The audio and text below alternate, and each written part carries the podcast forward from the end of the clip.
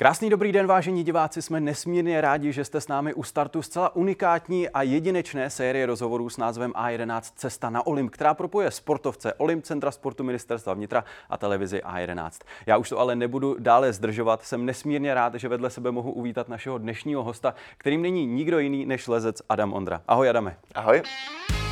Lezec Adam Ondra. No, jak ho tak nejlépe vystihnout? Spidermana asi všichni znáte, že ano. Tak řekněme, že je to takový jeho línější brácha. Proč línější? Byl snad Marvelovský hrdina už ve 12 letech mezi top desítkou lesců světa? Je snad pavoučí muž čtyřnásobným mistrem světa? No právě. A to ani nemluvě o tom, že Světová antidopingová agentura by mu s těma jeho pavučinkama asi rychle zatrhla tipec. To Ondra vylezl prakticky ploché sklo, k ničemu jinému už totiž cestu s obtížností 9C přirovnat ani nemůžeme. To prosím bez těchto Nobel vychytávek. Pěkně po staru, jen silné paže a nezlomná vůle. Tak já si myslím, Adame, že my jsme to přirovnání ke Spidermanovi docela trefili, ne? Je to takový přiro- jako trefný. Já myslím, že lesci úplně jak pavouci nelezou, právě že ti používají to tření a že jim je jedno, po čem vlastně lezou. My přece jenom velmi spoleháme na to, že musíme najít ty slabiny té skály nebo stěny. Po plochém skle se opravdu vylézt nedá. Vždycky musíme najít nějaký ten výstupek, za který se zachytíme, ať už rukou, nebo nohou, nebo třeba kolenem a je neuvěřitelný, že tobě se to daří úplně na výbornou. Je třeba zmínit, že tenhle rozhovor natáčíme vlastně jen pár hodin poté, co se ti podařilo získat stříbro na světovém poháru tady u nás v Praze na Letné. Tak jak jsi to vlastně celý užil před tím domácím publikem? Těšil jsem se, ale určitě musím přiznat, že to byla velká zodpovědnost, velká nervozita, hlavně v těch kvalifikačních a semifinálových kolech. Uh, už to kvalifikační kolo je v té disciplíně bouldering opravdu hodně kruté, protože ze zhruba stovky závodníků uh, je to kruté kvalifikační síto na nejlepších 20 a v té konkurenci, kdy ta špička je opravdu velmi vyrovnaná, je snadné udělat jednu chybu a to často může způsobit, že už tím kvalifikačním sítem neprojdete. Takže to jsem si do určité míry neužíval, nebo ano, byl jsem rád, že spousta lidí přišlo už na to kvalifikační kolo, ale ten, ta moje taktika byla spíš taková, že jsem, eh, řekněme, ignoroval eh, to pozůzování těch diváků, soustředil jsem se na sebe a měl jsem velkou radost, že jsem, eh, že jsem touhle psychic, hlavně psychickou zkouškou prošel. Nakonec jsem se pod velkém dramatu dostal i do finále a to finále, tak to už jsem si mohl opravdu užít naplno, protože ten, ten hlavní úkol postoupit do finále byl splněn a, a lézt před, těmi pěti, před tou pětitisícovkou domácích diváků, tak, tak to byl sen, což se mě ještě nikdy nepoštěstilo, protože světový pohár v České republice byl po dlouhých 13 nebo 14 letech. 14 letech je to tak. A když tehdy byl světový pohár v Brně na výstavišti, tak jsem trošku smolně nepostoupil do finále, což mě hodně mrzelo. A ty jsi zmínil takovou věc, že jsi se snažil soustředit na sebe. To je, předpokládám, ten recept. Teď to samozřejmě nechci, aby to znělo vůči fanouškům nějak špatně. Jsme strašně rádi, že fandí, že tam vytvořili úžasnou atmosféru. Ale je to vůbec pro toho závodníka samotného jako motivační, anebo to spíš, spíš svazuje? Záleží to na situaci, záleží to na té individualitě toho závodníka, ale i na nějakým mentálním rozpoložení a i na tom samotném boudru. Takže Obecně se dá říct, že hlavně v těch kvalifikačních kolech, když je ten boulder spíše technický, pomalý a jde o to ustát nějaký milimetrový stoup, tak musíte být hlavně v klidu. A je prostě strašně těžký uh, udržet tu chladnou hlavu. A v ten moment mám třeba i radši, když diváci bouří méně. Za to, když je to vyloženě jako fyzický, silový, i třeba dynamický boulder, tak tam to pozvuzování pomůže ale musíte to vnímat tak nějak podvědomně. Jo, je to je spíš taková jenom kulisa. A vlastně za ty roky toho závodění už jsem spíš zvyklý na to, že když jsem na závodech, tak se leze pro lidi, leze se ve skvělé atmosféře a když tam ta skvělá atmosféra není, tak je to vlastně do určité míry divný. Zatímco na tréninku nebo na těch skalách jsem spíš zvyklý lézt v tichu. A tam je naopak divný, když je to bouřlivý. No, takže, takže za ty roky jsem si na tohle vlastně jakoby zvyknul. Eh, to bylo vidět, že si zvyknul, protože byť s trochou štěstí, jak si sám zmínil, tak se podařilo teda nejen postup do semifinále, pak i do finále a samozřejmě medaile. To je úžasná korunovace toho, toho výkonu. A když právě zmiňuješ to štěstí, i v lezení rozhoduje štěstí? V boulderingu velmi, v lezení na obtížnost méně. Dá se vůbec nějak v lezení podvádět? Tak máme jakoby ten styl vlastně jak v boulderingu, tak v lezení na obtížnost takzvaně on-site. Mm-hmm. To znamená, že ty cesty jsou stavěny tajně mm-hmm. profesionálními stavěči, e, zavřou nás do izolace a potom postupně vypouští.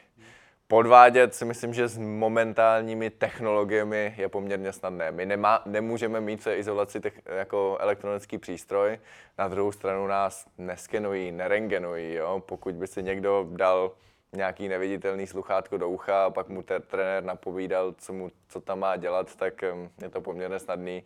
Bohužel si myslím, že to není udržitelný a do budoucna se asi mus, budeme muset vymyslet trošku jiný systém, no, který bude asi méně komplexní. Já mám rád to, že hodně rozhoduje v lezení, že je to i o tom, jak to přečíst. Mhm. Myslím, že to je i zajímavý divácký projekt, ono do určité míry diváci vidí k průběhu ty lesce a vlastně sami potom ví, jak tu cestu líst.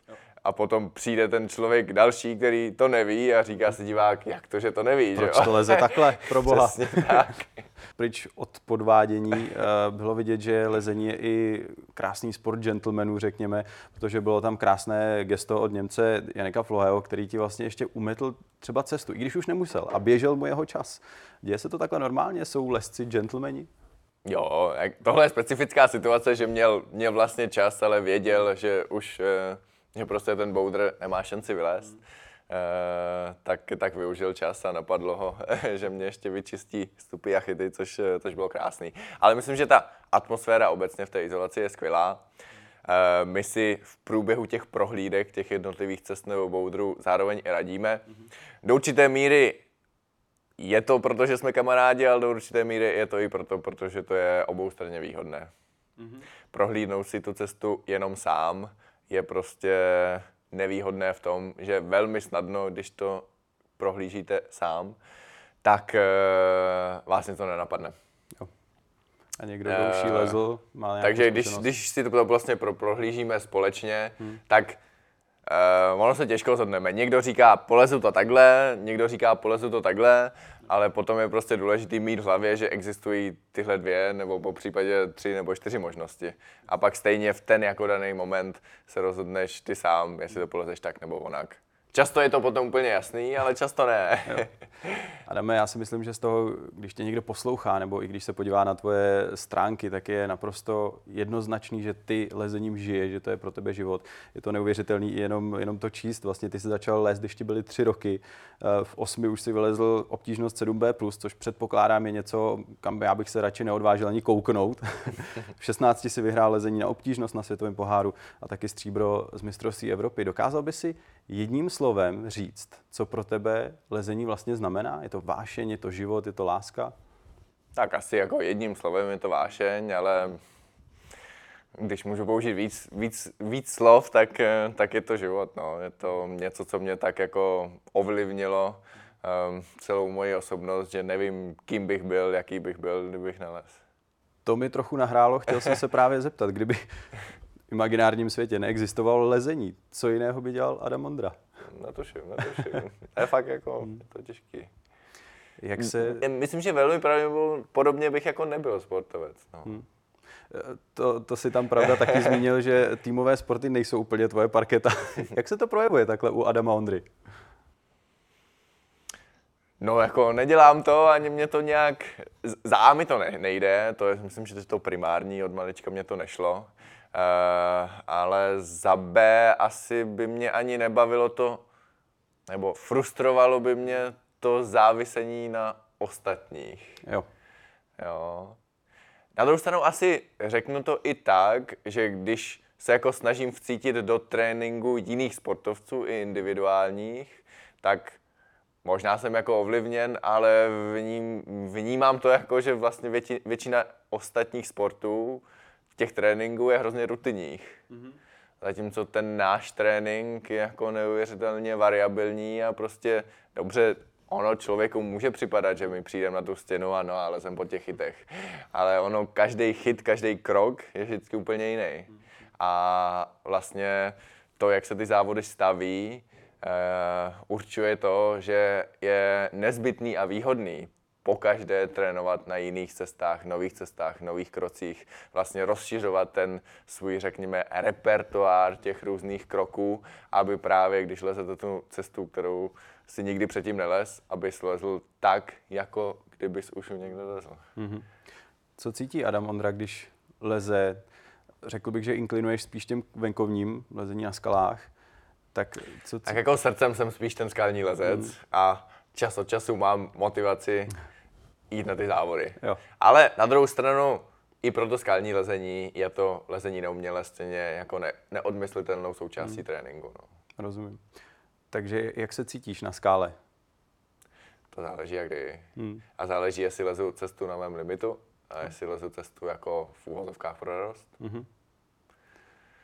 Um, mohli bychom tady být do rána asi, jo? Abych popsal všechno, co cítím, jo? Takže když lezení extrémně těžké cesty na skalách nebo lezení na závodech je velmi podobný a velmi podobný jako při asi jakýmkoliv jiným sportu. Jo, tam, tam to jako nevnímáš, jo, nemyslíš ve větách, ve slovech. Je to takový nějaký automatický všechno uh, autopilot. Ale to unikátní je, si myslím, že když lezu nějakou cestu pod svým limitem, anebo třeba ta cesta může být dlouhá, ale nějaká sekvence je jakoby lehčí, nebo už víš, že to máš vylezený a prostě víš, že jenom musíš dolézt posledních 10 metrů krásného, lehčího lezení, tak uh, tam se míší, míší jako spousta emocí. No. Já myslím, že lezení je hrozně spojeno se svobodou. Jo. Je zajímavý, že i vlastně ta idea takzvaného volného lezení, kdy jako na konci 70. let různě na světě vlastně se přešlo z toho, že lesci nepoužívali, na, přestali používat ty skobičky a nýty, že by se za ně jenom přitahovali a zjistili, že tohle vlastně nikam nevede a dobře, budeme se u toho jistit, budeme používat ty skoby a nýty, ale budeme používat jenom ty chyty, který, eh, který ti poskytuje ta sama skála. A, a to se vlastně začalo nazývat volný lezení. A, a že v angličtině je to free a free a freedom, to je prostě jako neodmyslitelně spojený. Takže já se na to rád dívám i tady z tohohle pohledu. No. Což si myslím, že dneska už tak lidi nevnímají. Dneska se řekne lezení nebo sportovní lezení a nutně to, ten přívlastek volný tam není, ale já ten přívlastek volný mám moc rád. No. Já si to právě z tebe tak jako vnímám, že právě to slovo svoboda bych tam asi, asi očekával a předpokládám, že když se člověk podívá na ty záběry nebo na jakákoliv tvoje videa, tak, tak je tam přesně vidět to lezení v té přírodě, to souznění vlastně i, i tebe s tou skálou tam musí být. A opravdu člověk asi, předpokládám, tam nemůže myslet na nějaké hlouposti. Tam kolikrát, i když teda asi leze hlavně na, ten, na, na hraně svých možností, řekněme, tak uh, tam musí být totální soustředění na, na všechno, co existuje eh, v rámci tedy výstupu na tu cestu. Eh, ty tam máš na svých stránkách dokonce hrozně, hrozně hezký krátký text, já budu citovat. Zažijete také pocit, kdy děláte kroky eh, za vaší totální hranicí. Vůbec netušíte, jestli při dalším kroku spadnete nebo ne, ale i přesto jdete dál. Nemyslíte na to, prostě do toho jdete. Tak to si myslím, že je aplikovatelný i do běžného života. Ne? Neměli bychom se možná tolik bát, ale prostě do toho jít. je to tak. V lezení se nebudete dál posouvat, pokud prostě nebudete padat. Hmm. Jo, ten moderním pojetí, to, že třeba v boulderingu máte ty jako moderní madrace pod sebou, anebo ve sportovním lezení máte to lano a jako spolehlivý jiný ty spolehlivý joystiče, spolehlivý materiál, tak se posunete tak, že padáte, padáte, padáte, až se potom udržíte, no. a, a bez toho, než si vlastně vyzkoušíte po těch mnoha pádech, že aha, ono to fakt jde, a často jde úplně o jeden malinkatý detail. A strašně se mi líbí to, že lezení se může, můžeš posouvat bez toho, aniž by se nutně fyzicky zlepšoval. Mm-hmm. Jo?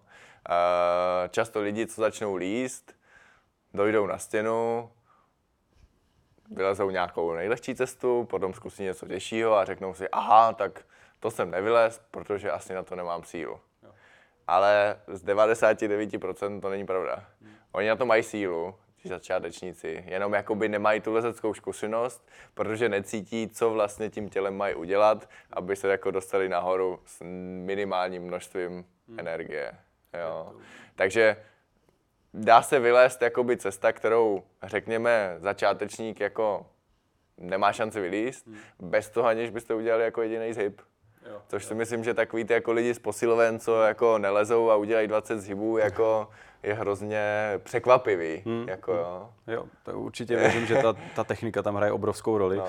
a přesně, že kolikrát eh, možná moc těch svalů asi je skoro i na škodu třeba. To určitě, protože svaly jsou těžký. Hmm. Určitě v tom extrémním lezení jako ta, ta síla je nezbytná. Hmm. Ale zase, když se porovnám já s ostatníma, nebo třeba s těma klukama, co, co byli včera ve finále, hmm. Tak rozhodně, kdyby se jako měřila jenom čistá síla rukou, hmm. tak bych byl poslední, 100%. A o to, Ale zase já vím, jako jak použít v synchroně veškerý svaly na těle, co mám hmm. a, a jak se do toho správně naskládat a to je ta moje výhoda. No. Měl jsi někdy třeba úsek té skály, nebo co si trénoval, který ti opravdu pořád jako nešel a říkal jsi, tyjo, tak já už to snad jako zabalím. No, mnohokrát.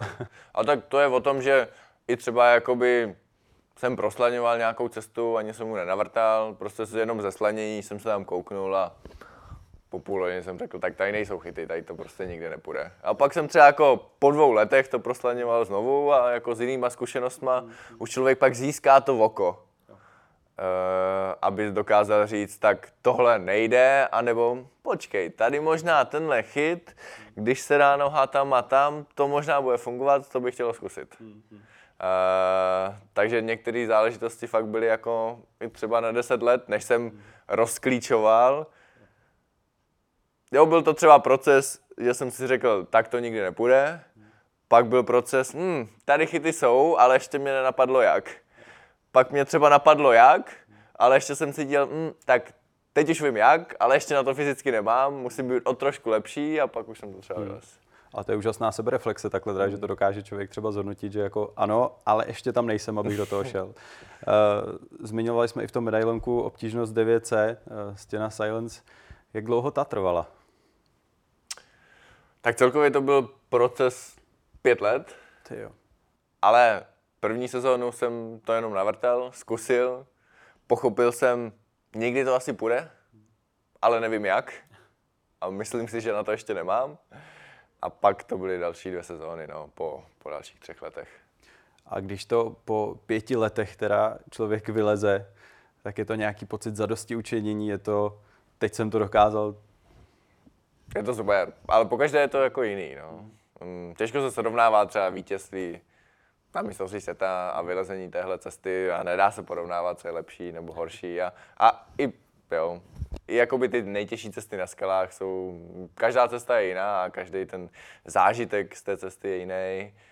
Někdy vás už ta cesta nebaví, protože prostě tam chodíte pořád, pořád a, a už je to jako monotónní, už se tam vlastně nic neučíte. Některé cesty jsou jakoby tak zajímavé, že i po 50 pokusech tam pořád jako něco navíc objevujete, jo. Vlastně po 50 pokusech zjistíte, že ten klíčový chyt se dá prostě chytit o trošku jinak, že ty prsty natočíte ne takhle, ale o pár stupňů jinak a ono najednou nějaký miniaturní krystálek se vám tam zaryje do kůže jinak a najednou to jde. Což vás třeba frustruje, že si pak boucháte hlavou do stolu, že jako proč vás to nenapadlo dřív. Jasně.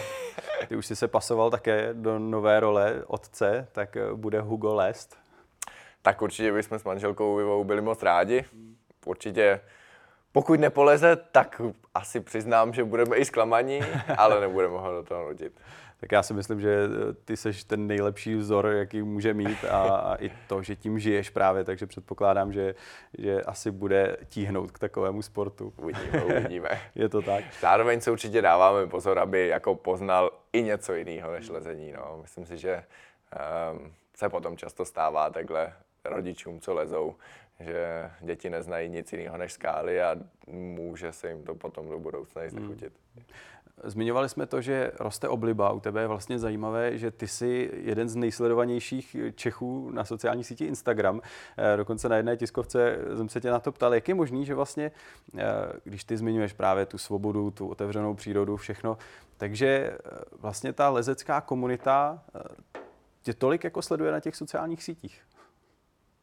No tak já myslím, že lezení už není malý sport, že to je v hmm. podstatě masový sport. Hmm. Oblíbený ne v několika zemích, ale zcela celosvětově. No. Je pravda, že les se dá všude na světě asi.